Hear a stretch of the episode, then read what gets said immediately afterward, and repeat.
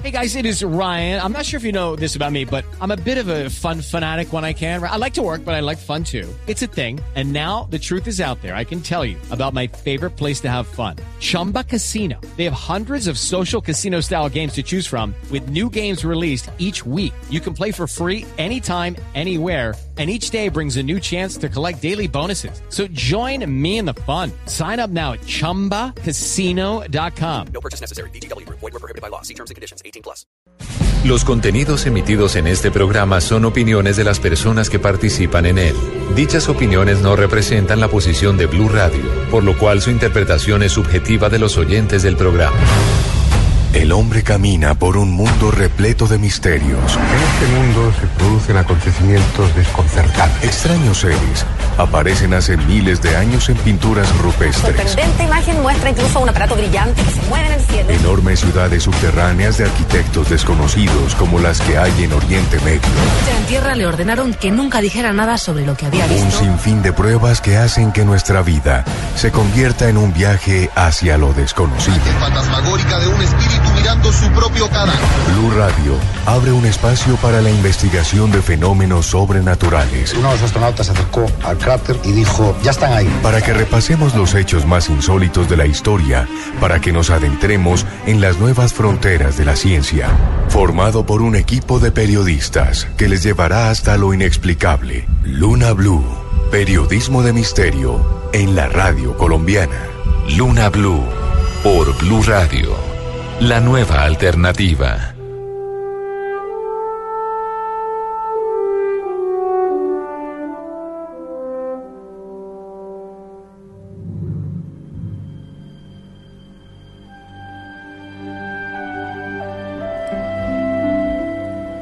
Vivimos en una maravillosa tierra repleta de vida.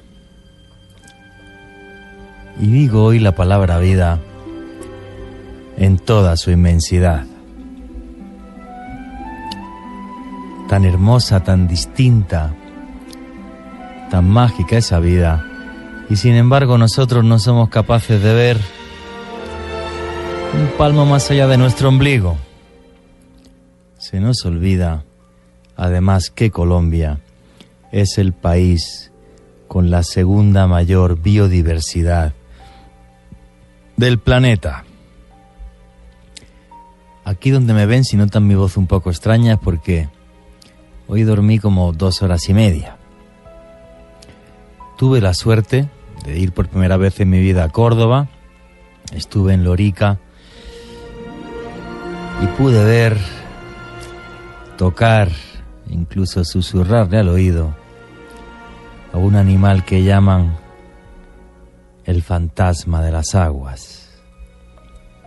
Le llaman así porque es muy difícil de ver, pero sin embargo está ahí, casi como un ser de otro mundo, levitando por aguas dulces de nuestro país. Me refiero al manatí. Pueden ver un vídeo en mi Twitter en arroba. Vallejo, donde estoy acariciando una cría de manatí. Qué animal tan hermoso, tan misterioso, tan mágico, tan afable. Y eso ha hecho que muchas reflexiones pasen hoy por mi mente. Lo primero, yo no sé si existe o no Dios. Sí, soy agnóstico convencido, lo he comentado muchas veces. Pero eso que está por encima de nosotros, le pongamos el nombre que le pongamos, realmente dibujó un mundo tan fantástico, nos dio una casa tan hermosa y tan diversa, que yo creo que es nuestro deber cuidarla. Le tengo que dar las gracias a la Fundación Omacha que me acogió en, en estas tierras, también a la marca Wiener, que aparte de que ha sacado una, una línea de productos ecológicos, pues me invitó también porque está poniendo fondos para que los manatíes de Colombia no se pierdan. Viner, una empresa colombiana, apostando por esto, ¿no? Haciendo que su responsabilidad social corporativa sea esto que me parece lindísimo. Vi los manatíes justo al lado del río Sinú.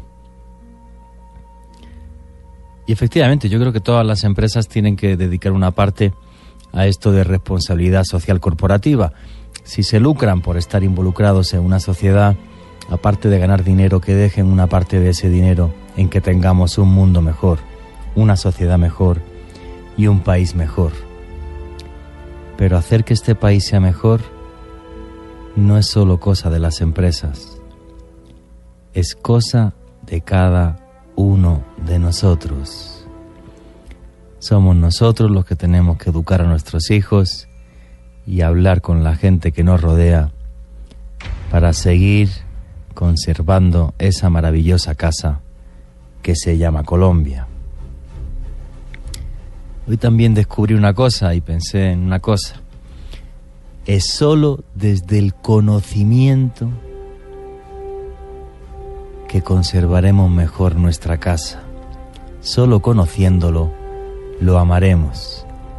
El tacto de ese manatí, de ese ser de otro mundo en mis manos, me sensibilizó de tal manera que obviamente jamás en mi vida hubiera pensado comer carne de manatí como se hacía antes, pero es que además si hoy día me la pusieran, os aseguro que llamaría a la policía para denunciar los hechos. Y creo que eso es lo bueno de este programa, de Luna Blue, de periodismo de misterio en la radio de Colombia, que todos aprendemos a través de la curiosidad en una gran universidad sin límites. Y es que al conocimiento no se le pueden poner barreras. Y como digo siempre, blunáticos, aquí nadie tiene la razón absoluta, nadie más que nadie. Ponemos los hechos encima de la mesa y vosotros decidís qué hay detrás y qué no. Pero muchas noches me hacéis felices cuando me decís que escucháis Luna Blue porque aprendéis. Aprendéis vosotros, aprendo yo, aprenden todos los que están aquí a mi lado todas las noches. Y lo que más me esfuerzo y lo que más me gustaría es que además de aprender a través de la curiosidad y del misterio, cada día seamos mejores personas. Buenas noches, lunáticos. Mi nombre es Juan Jesús Vallejo y esto es Luna Blue periodismo de misterio en la radio de Colombia. Y abrimos ya la puerta del misterio para Bogotá, Medellín, Barranquilla, Cali, Neiva, Boyacá, Villavicencio, Bucaramanga, el eje cafetero, Manizales, Cartagena, el norte del valle, en una noche mágica. Muy cortita, hoy muy, muy cortita, pero no por ello menos mágica. Todas vuestras preguntas a través del numeral Luna Blue, repito, todas vuestras preguntas a través del numeral Luna Blue. Qué bonito es de vez en cuando ver la magia que nos rodea y poder acariciarla con las manos, como hice yo esta tarde en Lorica. Y aunque no nos crean, lunáticos, estos periodismos de misterio, hablamos de lo sobrenatural o de lo paranormal, hablamos también de la magia, del mundo que nos rodea. Viene ya la publicidad, ya mismo comienza. Luna Blue.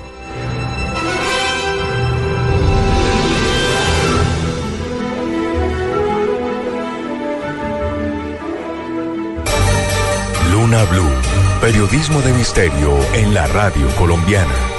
Luna Blue, de lunes a jueves a las 10 de la noche por Blue Radio la nueva alternativa. Esta es Blue Radio, la nueva alternativa. Para todos los colombianos que trabajaron para hacer más grande nuestro país y que ya se pensionaron, el Banco Popular presenta Combo Diamante, dos cuentas de ahorro que le ayudan a recibir, administrar su pensión y ahorrar. Puede recibir su pensión sin ir al banco, incluso los fines de semana. Recibe gratis cuota de manejo y de administración, retiros ilimitados en más de 3.800 cajeros ATH y con exenciones en 4 por mil de acuerdo a ley tributaria. Con Combo Diamante, disfrute más de la mejor etapa de su vida, su etapa diamante. Siempre se puede. Somos Grupo Aval, vigilado Superintendencia Financiera de Colombia. Acompáñanos en directo este próximo miércoles 16 de noviembre desde tu éxito country, donde estaremos transmitiendo los últimos juegos de Rápidamente. Aún puedes comprar en éxito, Carulla, Surtimax y Superinter. Entra ya a www.rapidamente.co y conoce más. Tú puedes ser nuestro próximo ganador. Esta es Blue Radio, la nueva alternativa. Para todos los colombianos que trabajaron para hacer más grande nuestro país y que ya se pensionaron, el Banco Popular presenta Combo Diamante, dos cuentas de ahorro que le ayudan a recibir, administrar su pensión y ahorrar. Puede recibir su pensión sin ir al banco, incluso los fines de semana. Recibe gratis cuota de manejo y de administración, retiros ilimitados en más de 3.800 cajeros ATH y con exenciones en 4 por mil de acuerdo a ley tributaria. Con Combo Diamante, disfrute más de la mejor etapa de su vida, su etapa diamante. Siempre se puede. Somos Grupo Aval, vigilado Superintendencia Financiera de Colombia. De lunes a jueves, de 10 a 12 de la noche, la nueva Luna Blue. Ahora mismo abrimos la puerta al misterio. Periodismo de misterio en la radio colombiana. Pero no solamente nos rodea, está dentro de cada uno de nosotros. Con Joana Arenas, periodista. Lo único que se atrevieron a decir era que tenían que seguir investigando, pero que no sabían explicar este fenómeno. Esteban Cruz, antropólogo. El bracamonte es una criatura oscura, una de las criaturas más oscuras de todos nuestros mitos, más oscura que la madre monte, más oscura que el silbón, más oscura que la mano peluda. Dirigida por Juan Jesús Vallejo, periodista y escritor que recorrió los cinco continentes. Pensamos que la crueldad es cosa de otros. Una visión del mundo a través de la curiosidad, con un equipo de investigadores que les acercará hasta la inquietante realidad de lo desconocido. Periodismo de misterio en la radio de Colombia. Luna Blue, por Blue Radio. La nueva alternativa.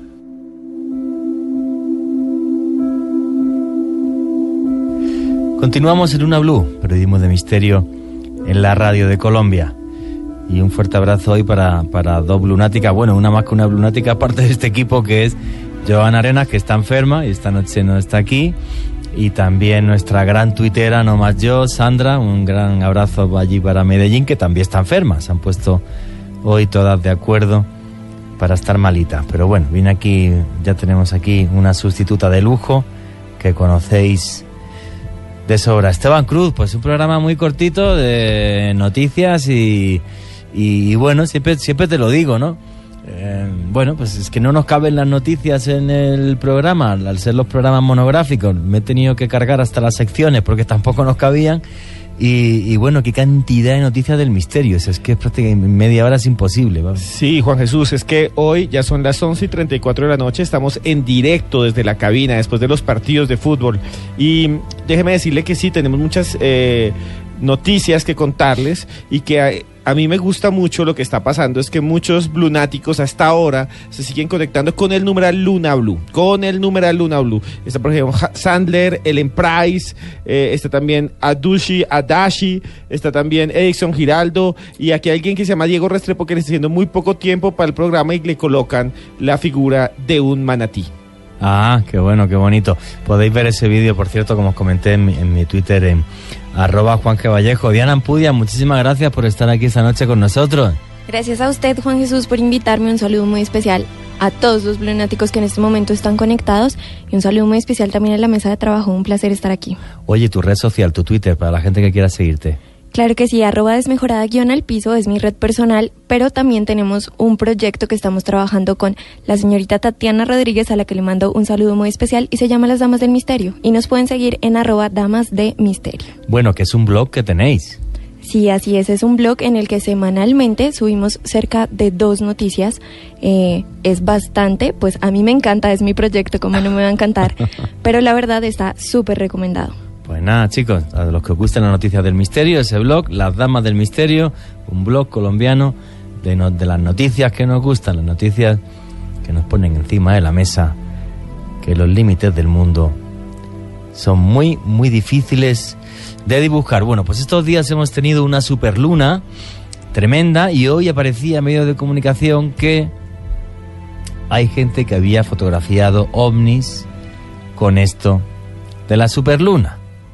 Precisamente hoy estaba yo allí entre Manatíes y en Lorica y, y- y durmiéndome a, a- a 38 grados de calor y me escribía William Chávez que han aparecido fotos en Medellín. William Chávez, buenas noches, ¿cómo estás? Hola Juan Jesús, eh, ¿cómo estás? Eh, buenas noches a todos los lunáticos. Bueno, desde lejos, estoy desde Tabio, frío, frío, con mucho frío acá, pero sí siguiéndolos también a todos los lunáticos, a Luna Blue. Y sí, un espacio muy cortico, pero bueno, sustancioso porque vamos a hablar pues unas noticias que se vinieron dando anoche, a pesar de que llovió por todo el territorio colombiano, pero sí se logró pues algunos aficionados de grabar algunas luces esferas, ovnis, ya, siempre la palabra objeto volante no identificado no significa que sea extraterrestre. Bueno, tú me pasaste por el WhatsApp eh, una- unas fotos en concreto, me comentaba William por WhatsApp que era en Medellín, donde se ve eh, pues un objeto de color azul en torno a esa superluna. Luego lo voy a poner en el Twitter, me imagino que tú lo habrás puesto en el tuyo, que es arroba William Ovni. ¿Quién te envió esa foto y en qué circunstancias y a qué hora más o menos se sacó? Bueno, eh, ayer hice una vigilia, muchos eh, en el grupo de WhatsApp, los que me están oyendo en este momento, también eh, para Cristian Camilo, que también sí, está siguiendo también, a todas las personas, que, anoche hicieron la vigilia, a Nelson Rincón, que creo que también estuvo con su grupo por allá en una salida de campo, de espeleología, a todas estas personas que estuvieron eh, eh, ayer siguiendo lo de la luna, eh, la verdad que muchos de ellos vieron ovnis y me enviaron fotos, algunos no, otros sí, pero entonces el, el de Medellín, que es Fernando, eh, un, un abrazo para él, me envía cinco o seis fotografías donde se aprecia la luna, bueno, vuelvo le digo, su- muy subjetivo porque no puedo dar un- una opinión acerca del tema porque me toca analizarla bien, pero si se ve la luna claramente y debajo se ve una luz azul y él le hace varias tomas y se ve la misma luz en varias posiciones, una luz azul. La tomó con una cámara Nikon AS300X. Entonces él dice que, que él es muy experto en fotografía, que él tiene una colección de fotos de la Luna, de Marte, de Saturno, todo eso, cuando hacen los congresos de astronomía en Villa. Y que él la tomó y que él vio cómo ese objeto se dirigía para allá y se dirigía para acá. Entonces le tomó esas fotos y me las mandó eh, hoy al mediodía. Yo dije, no, pues, dije, voy a aprovechar esto para decirle a Juanje. Además que no solo fue esa noticia en Bogotá, porque esto fue en Medellín, en el barrio, en la, en la calle 33 con carrera 33, que, que no, se me olvida el barrio Ortica, es un barrio que, hay en esa zona de Medellín, y logran pues grabarlo como que en el puente, un puente que hay ahí, se reunieron varios eh, astrónomos y radioaficionados también a la fotografía y lograron tomar esto. Eh, otra noticia que también le, le dio la vuelta y fue viral fue lo que sucedió en Suecia. En Suecia eh, sucede siempre en invierno las auroras boreales. Las auroras boreales, eh, cuando se, se, se, se notan en, este, en esta especie de, digamos, de, de Europa, eh, se graban esferas de luz que hemos denominado como los fuegos de San Telmo. Y resulta ser que pues allí se logra grabar una, una gran luz, vuelvo y repito, vuelvo y es subjetivo porque tampoco hemos, la hemos visto, pero no podemos sacar conclusiones. Dicen ellos que es una nave nodriza que apareció en el momento que están ganando la superluna. Esto fue en, Suecia, entonces segunda noticia. Y de aquí vienen, siguen otra serie de noticias como la que, que la, la que eh, se habla también de este gran experto o este señor de la esmarina que es William Tockins lo pueden buscar por internet, es muy conocido, él es eh, él es de la esmarina de la aérea de la Fuerza Aérea de, de la Marina de los Estados Unidos, que también él habla sobre que en la superluna se iban a ver las esferas que eh, fue el estudio que hicieron en Estados Unidos acerca de unas esferas que están apareciendo que se acumulan en asteroides y que dicen que son naves. Entonces las lograron grabar ayer también y el día 12 de noviembre logran grabar también en Arizona eh, otros astrónomos y otros eh, radioaficionados también que eh, estaban con- captando señales, grabar dos eh, ovnis cerca del- de la luna, toman con una fotografía que es una Handicam, una Sony, Sony E 340 XT también, y con un radiotelescopio en donde ven los ovnis que van con una especie de neblina. Dicen que son ovnis porque se camuflaron una especie de neblina y fueron fotografiados, y ahí están las fotografías, que también es viral por internet. Entonces, hubo mucha actividad ovni anoche en todo el planeta Tierra. Con la cuestión de la superluna que se vio prácticamente que hace 68 años no se veía y que se vuelve a repetir ahorita el 14 de diciembre nuevo un, un poco más pequeña. Eh, sí, yo la verdad que he estado todo el día fuera, como, como he comentado al principio del programa, pero, pero sí es cierto que conforme llegué a la redacción eh, no tuve tiempo de leerlo, pero sí vi referencia y gente que había subido, Blunáticos también, que había subido en, eh, en el Twitter, efectivamente, noticias, por cierto, por parte de un medio muy prestigi- prestigioso que estaba hablando de avistamientos ovnis en diferentes lugares del planeta ayer, coincidiendo con la superluna. Y es que, eh, no sé qué opináis, Diana y Esteban, pero parece que de repente, bueno, pues esta superluna, eh, a diferencia de otras, no solamente porque el tamaño ha sido mucho, mucho mayor, sino la cantidad de avistamientos ovnis, curioso. Yo ya no sé muchas veces si es porque simplemente, como nunca miramos al cielo, vamos todos con la cabeza, cabeza agachada por la ciudad, eh, con, con grandes contaminaciones lumínicas, y de repente un día nos ponemos todos a mirar el cielo y aparece eso. No sé si es simplemente eso o es que la superluna hizo algo, provocó algo, tuvo un efecto que no sabemos qué es. ¿Qué opináis? Mire que pensándolo de la manera en la que usted lo dice, sí creo que tiene mucho que ver el hecho de que ayer todo el mundo estaba pendiente de la superluna. Del cielo. sí. Era como de la vista, era como la cosa que todo el mundo tenía que ver porque si se la perdía seguramente Ah. se moría sin verla. Entonces seguramente tiene mucho que ver con eso, pero yo creo que aquí en Bogotá de pronto el boom o las ganas de verla se vieron afectadas también por toda la neblina que hubo anoche, Sí, la por lluvia. toda la niebla. Entonces creo que aquí en Bogotá la gente, digamos, no, pues no surgieron noticias de este tipo porque no se pudo ver con claridad. No, y aquí hay una cosa muy interesante. Diana da en el clavo en algo. En la mayoría de las ciudades del país no pudimos ver la superluna. Por ejemplo, Sadita, Vivian Marín 15, nos escribe por el Twitter con el numeral Luna Blue. No pude ver la superlu- superluna. Esperé hasta casi las 2 de la mañana y nada. Y quiero decirles una cosa. eh, esto de los ovnis, estas fotografías de estos objetos extraños en el firmamento alrededor de la luna, yo creo que no se dan por la luna, se dan porque nunca vemos el cielo. Es que, claro, y como estamos pendientes, tomamos fotos al cielo y aparecen, pero pueden estar ya en este momento. Eh, Esa, esa, esa reflexión que está haciendo Esteban, a colación también de que la comentaba. Y demás, esta idea fue tuya a- aquí un día en una tertulia.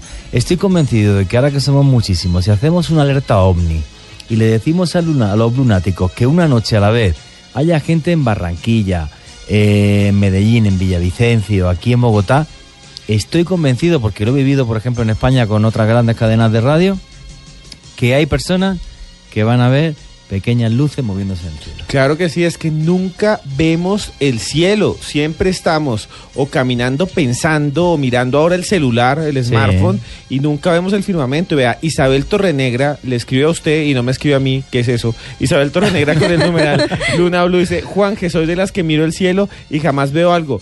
Claro, porque lo vemos muy pocas veces. Sí. Yo eh, hacía el plan, por ejemplo, de acostarme mirando el cielo eh, en un pueblo que se llama Santiago, en norte de Santander, y todos los días veía en menos de dos horas una estrella fugaz. ¿Cuántos de ustedes han visto una estrella fugaz, lunáticos? Casi nunca porque estamos atrapados en edificios, en casas, en celulares. Y también, además, intentar estar en un sitio con poca contaminación lumínica, Isabel. Esa es la clave. Entonces, cuando se hace una alerta OVNI, que por cierto debe- deberíamos de ser el primer medio de comunicación en Colombia en hacer una alerta OVNI, juraría que nunca ningún medio lo ha hecho, eh, y, es buscar en cada uno de los puntos que he dicho lugares con poca contaminación lumínica, o sea, que la gente se aleje de la ciudad. Es la única forma. Yo he visto cielos impresionantes en mi vida, pero como en el desierto del Sáhara, pues claro, es que no tenía un punto de luz eléctrica en mil kilómetros al- alrededor. Entonces, bueno, es increíble el cielo de estrellas que se ve, ¿no? lo El creer. Sumapaz en Colombia, el Sumapaz en Colombia. Es un cielo donde se ve la Vía Láctea. Tú la ves ahí Sumapaz. ¿eso dónde es, Es, Esteban? aquí hace parte de Bogotá, pero eh, queda unas dos horas. Es un páramo, el páramo más grande del mundo. Qué bueno. Eh, y hace un frío tremendo, pero casi no vive nadie porque es un lugar que es eh, Parque Nacional. Y yo estuve allá y se ve la Vía Láctea. Mejor que la Tatacoa, mejor que muchos lugares del país. Qué bonito. Eh, William Chávez, amigo, muchísimas gracias por la información que nos has puesto encima de la mesa. Oye, ¿das conferencia este jueves o no? Eh, Este día jueves, eh, bueno, eh, a todos los lunáticos, ya que también lo, me lo han pedido, ya que ha crecido bastante el grupo también, este día jueves en Bogotá eh, tenemos la conferencia sobre las dos fuerzas que gobiernan el universo. Son dos fuerzas extraterrestres, entonces vamos a hablar sobre los regresivos y los progresivos, para que lo entendamos de esa forma, ¿sí? Bueno, yo, yo lo traduzco, los buenos y los malos, William. Bueno, es que tú eres muy eh, técnico, hombre. Bueno, Que los siempre malos te- es, es una palabra como muy subjetiva, pero bueno. Bueno, es subjetiva, no es que yo soy un poco bruto, no lo puedo evitar, pero, pero así aclaro las cosas, William. Perdona, comenta señor. cuándo es tu conferencia. Claro, el día jueves en la calle 45, número 1341, a partir de las 6 y 30 de la tarde en Bogotá. Calle 45, número 1341, 6 y 30 de la tarde. Vamos a hablar de esta conferencia y vamos a hablar, también acerca de la liberación de implantes regresivos, o sea, de seres ocultos negativos que han, le han creado la humanidad unas técnicas que se han hecho de liberar implantes a nivel físico, a nivel mental y a nivel astral. Este día jueves, calle 45, 1341, 6 y 30 de la tarde, el aporte es de 20 mil pesos y las personas que quieran que pues consultar más sobre esto, en mis redes sociales estoy como arroba William Odmin Twitter, en Facebook como William Chávez Atiza y lo mismo en Instagram y mis nuevas páginas de internet que es contacto colombia.com, ufología eh, Colombia www.wixsite.com también y mi canal de YouTube que es William Chávez Ariza, canal OVNIS. Este día jueves los espero allí. William, hermanito, un abrazo muy, muy grande. Señor. Y la semana que viene no decimos dónde, pero nos vamos a ver. Sí, la semana que viene. No digamos dónde, no digamos va a ser dónde. Muy espectacular para Eso, va a ser muy especial para Luna Blue porque vamos a salir a un lugar muy marcado por el avistamiento de objetos volantes no identificados. Efectivamente, hermano. Oye, eh, muchísimas gracias, un abrazo muy grande, ¿vale? Bueno, un abrazo para todos, a Esteban, a Diana Pudia, y a Juana Juanje y a Joana que está enfermita por ahí en la casa. Y a los lunáticos. Bueno, chicos, pues primera noticia que era obligada, porque ya os digo, yo no he tenido tiempo ni, ni, de ver la noticia, eh, como comentaba, en un prestigioso medio de comunicación que hablaba de avistamientos ovni en diferentes lugares de- del mundo con la superluna, pero claro, eh, ahora conforme acabe el programa os pondré en el Twitter, eh, en arroba Juan G. Vallejo, la fotografía que me ha enviado por WhatsApp William de esa luz azul eh, debajo de la superluna en Medellín ayer por la noche. Bueno, y es que mm, esto de la superluna se ha hablado que se ha provocado terremotos y tiene que ver con el de Nueva Zelanda, con mil historias más. Y es que parece que la Tierra últimamente se está esforzando otra vez en hablarnos, ¿no es cierto, Diana Ampudia? Así es, Juan Jesús. Se trata de un nuevo fenómeno de The Hum o el zumbido, como se reconoce en español, y esta vez se presentó en Tilo, Eslovaquia. Este sonido se cree que proviene de las profundidades del mar, al parecer del estrecho de Furia y Ekla, que es un canal de agua de 120 metros que está situado al noreste de la aldea Inut de Iglolik, en Eslovaquia, como les decía anteriormente. Este sonido me gustaría que lo escucháramos en este momento para que los blunáticos nos comentaran con nuestro hashtag LunaBlue a qué se les parece.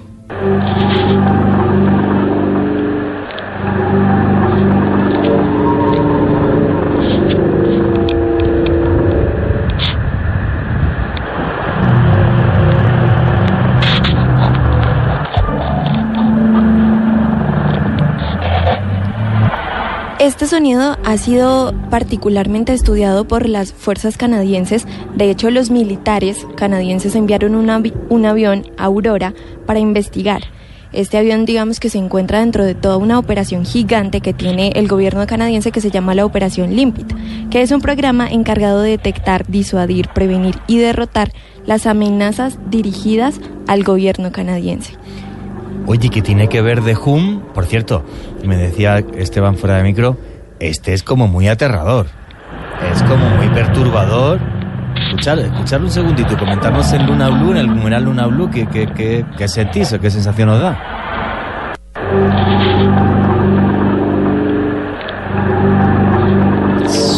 aterrador, súper perturbador. Sí. O sea, ¿qué hay dentro de la Tierra para que haga eso y cómo la ciencia sigue todavía eh, si- sin saber a qué nos enfrentamos? Y me parece increíble lo que, lo que estaba comentando Diana Ampudia. O sea, vamos a ver, el mismísimo gobierno canadiense teme o desconfía de esto pensando que le puede afectar a su seguridad nacional. Claro que sí, porque no es un sonido simplemente que esté, o sea, no es algo que simplemente escuchan, sino es algo que ha causado algunas anomalías. De hecho, muchos de los animales marinos que se encuentran en esta zona del Ártico se están yendo. O sea, los animales que se Guau, encontraban migración antes de animales por ya el no sonido. están. O Exactamente. Es, es una grieta. El sonido sale de una grieta en el polo norte o cercano al polo norte, entre el hielo. Y es tan fuerte que los animales se van. Y es tan extraño que el gobierno de Canadá envía un avión Aurora. Es que un avión Aurora no es cualquier avión. Es un avión especializado en revisar eh, eh, mediante sonares, mediante radares, qué es lo que está pasando en el movimiento de la Tierra y en el aire. O sea, para que haga este movimiento, que eso vale plata, es porque hay algo muy extraño en esta región del mundo. Y yo digo una cosa completamente subjetiva, no sé, lunáticos, ¿qué opináis a través del numeral Luna Blue?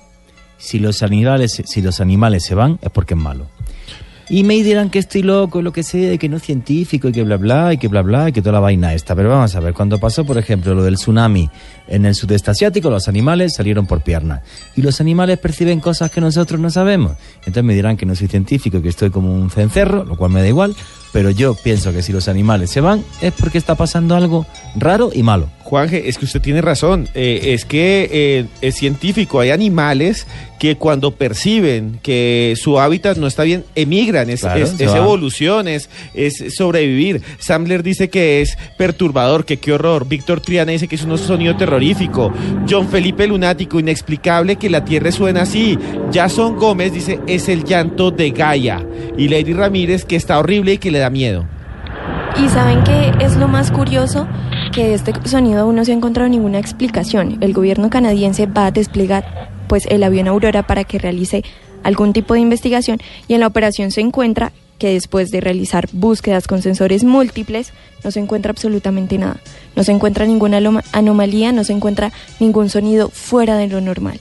Todo está bien al parecer. No, es increíble, o sea, es una historia realmente eh, súper curiosa. No sé qué está pasando en, en el planeta en, en- en las últimas fechas porque ha habido noticias. Esta de The Whom me parece espectacular y súper extraña. Y, y bueno, esto de la superluna, de repente los ovnis, no sé, es como que la Tierra parece que quiere decirnos algo y no la escuchamos. Sí, Nati Lunati manda a decir que también aparentemente hubo un sonido hace poco tiempo en Jerusalén. Diego Restrepo dice que hay manatís pidiendo tiempo para el programa y que es el sonido. Eh, pero, pero Diana Empudia, que es arroba desmejorada, nos tiene una noticia como sobre esto también, ¿no? Sí, quería hablar de lo que acaba de comentar Nati Lunati. De hecho, este sonido se captó el primero de octubre de este año.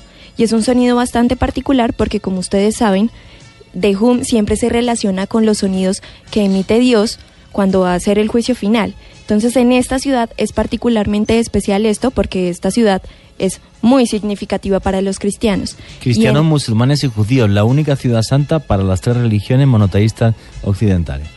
Exactamente. Y lo que sucedió en esta ciudad fue bastante curioso porque se empezó a escuchar un sonido estruendoso como de trompetas, pero al mismo tiempo no solo se presentó el sonido, sino que en el cielo se encontró un aro de luz. Un aro de luz. Wow, Entonces toda la gente obviamente estaba aterrada porque no solamente se trataba del sonido extraño que escuchaban, sino que el cielo también estaba mandando una señal. Y mire que siempre hablamos de sonidos como muy mezclados con el firmamento. Osomiel Blue dice que le suena como una turbina rompiendo el aire. Y eso es lo que casi todos los testigos y todas las grabaciones desde Taos siempre se dice sobre estos extraños fenómenos. Sí, además que, que no solamente perturban de la forma metafórica, sino que hay gente que se encuentra mal, que le dan mareos, o sea, el cómo afecta de Hum a los seres humanos, o en este caso en el Ártico, fijar cómo ha afectado a los animales. O sea, ya os digo, o sea, si se van, yo estoy convencido que no es por gusto, porque es su hábitat natural. O sea, algo, algo realmente oscuro está pasando eh, por esa zona. Por cierto, no solamente esto, como os decía, en la Tierra, sino que incluso el, el escudo magnético de la Tierra por primera vez se, se- se ha fotografiado, se ha visto que, que, que se quebró un día de repente. ¿Cómo ha sido esto, Esteban Cruz? Sí, Juanje, eh, resulta que eh, la Tierra donde vivimos eh, tiene una capa de protección. Es el electromagnético, porque el espacio no es tan bonito como nos lo muestran en las películas. No, el espacio es un lugar donde hay mucha radiación. Y la radiación no solamente viene de las estrellas, sino de otros planetas y a- otra que se llama radiación cósmica, los rayos cósmicos. Eh, no sé si ustedes saben, lunáticos, pero por ejemplo, eh, Júpiter eh, tiene tanta radiación hacia sus lunas que ningún humano podría estar ahí a menos que tuviera trajes especiales. Nosotros estamos protegidos porque tenemos una capa, la magnetosfera. Y la magnetosfera nos protege. Pues resulta que la gente de India, que si ustedes no saben, en India hay gente muy pila sobre eh, física. De los mejores físicos en este momento del mundo son los norteamericanos, los europeos y los de India, más que de otras zonas, incluso que Japón y China. Resulta que hicieron una máquina para medir eh, la radiación que llegaba a la Tierra y descubrieron que el 22 de junio de 2015 una gran oleada, una gran llamarada solar liberó tanta energía que rompió nuestro Wow. escudo. Y siempre se había pensado, se había calculado, pero se pensaba que nunca iba a ser posible. 22 de junio de 2015, ¿dónde estaba usted, lunático? Ese día recibimos radiación y en algunos lugares del mundo se cree, sobre todo en los polos, porque quebró el escudo, entró tan fuerte la radiación que se vieron auroras boreales que no se debían ver y la radiación mató, se cree, a gran cantidad de animales que estaban en las zonas o en los círculos polares.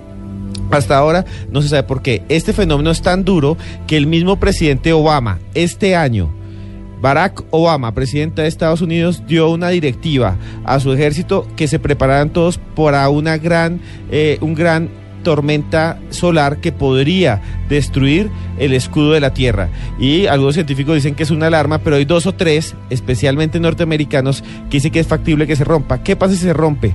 Lo que dicen la mayoría es se nos acabaría incluso la electricidad. Eh, sí, volveríamos a la edad de piedra, en el sentido, vamos a ver, y yo no soy nada apocalíptico. Sucedió, juraría, fue en el siglo XIX, una gran llamarada solar cuando no, se, no había control sobre ella, porque se llegaron a quemar cables de teléfono, de telégrafo, perdón, en Estados Unidos y demás, juraría que fue a finales del siglo XIX, efectivamente.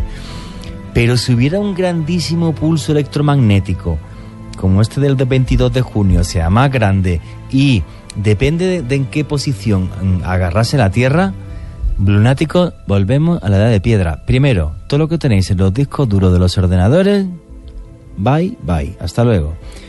Coches, televisiones, teléfonos móviles, todo a la porra. El O sea, sistema bancario. Absolutamente, sí. O sea, es que hay que empezar de cero.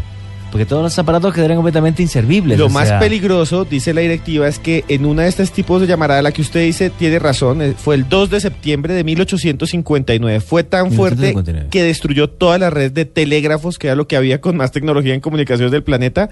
La destruyó toda y tuvieron que volver a cablear en muchas partes del mundo. Y eso no fue, eso no es nada. Imagínense que en 1967, en mayo, vino una que era menor que la anterior y destruyó eh, las comunicaciones de Estados Unidos secretas militares que tenían ya satélites. Y ellos pensaron que fue la Unión Soviética y estaban preparándose Y para la guerra. y fue una llamarada Y fue solar. una llamarada solar. Entonces, volveríamos a la edad de piedra y no solo eso que volveríamos a la edad de piedra. Si es muy fuerte, tal vez incluso nos podría hacer daño a nuestros cuerpos y causaría cánceres en algunas personas, dicen algunos médicos. Sí, sí, es posible. Entonces, porque atravesarían nuestros cuerpos, son invisibles, pero deforman las células. Pero volveríamos tan a la edad de piedra que incluso abrir un, grifo y que saliese agua desaparecería de nuestras vidas, porque todo el movimiento también de agua de las grandes ciudades tiene, tiene tras de sí baterías, historias, cosas.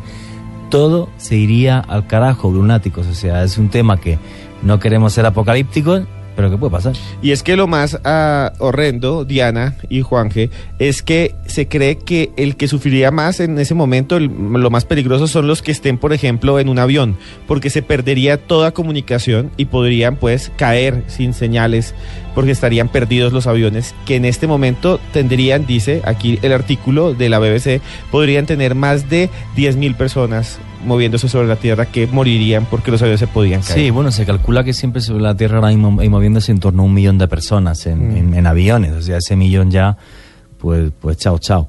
pero no, o sea, tremenda esta historia y, y bueno, es como que la Tierra parece que, que nos quiere hablar. De repente estos sonidos en el Ártico que nos estaba comentando eh, Diana Ampudia, eh, eh, este pulso electromagnético, esta, esta llamarada solar que, que resquebrajó el, escudo magnético de la Tierra.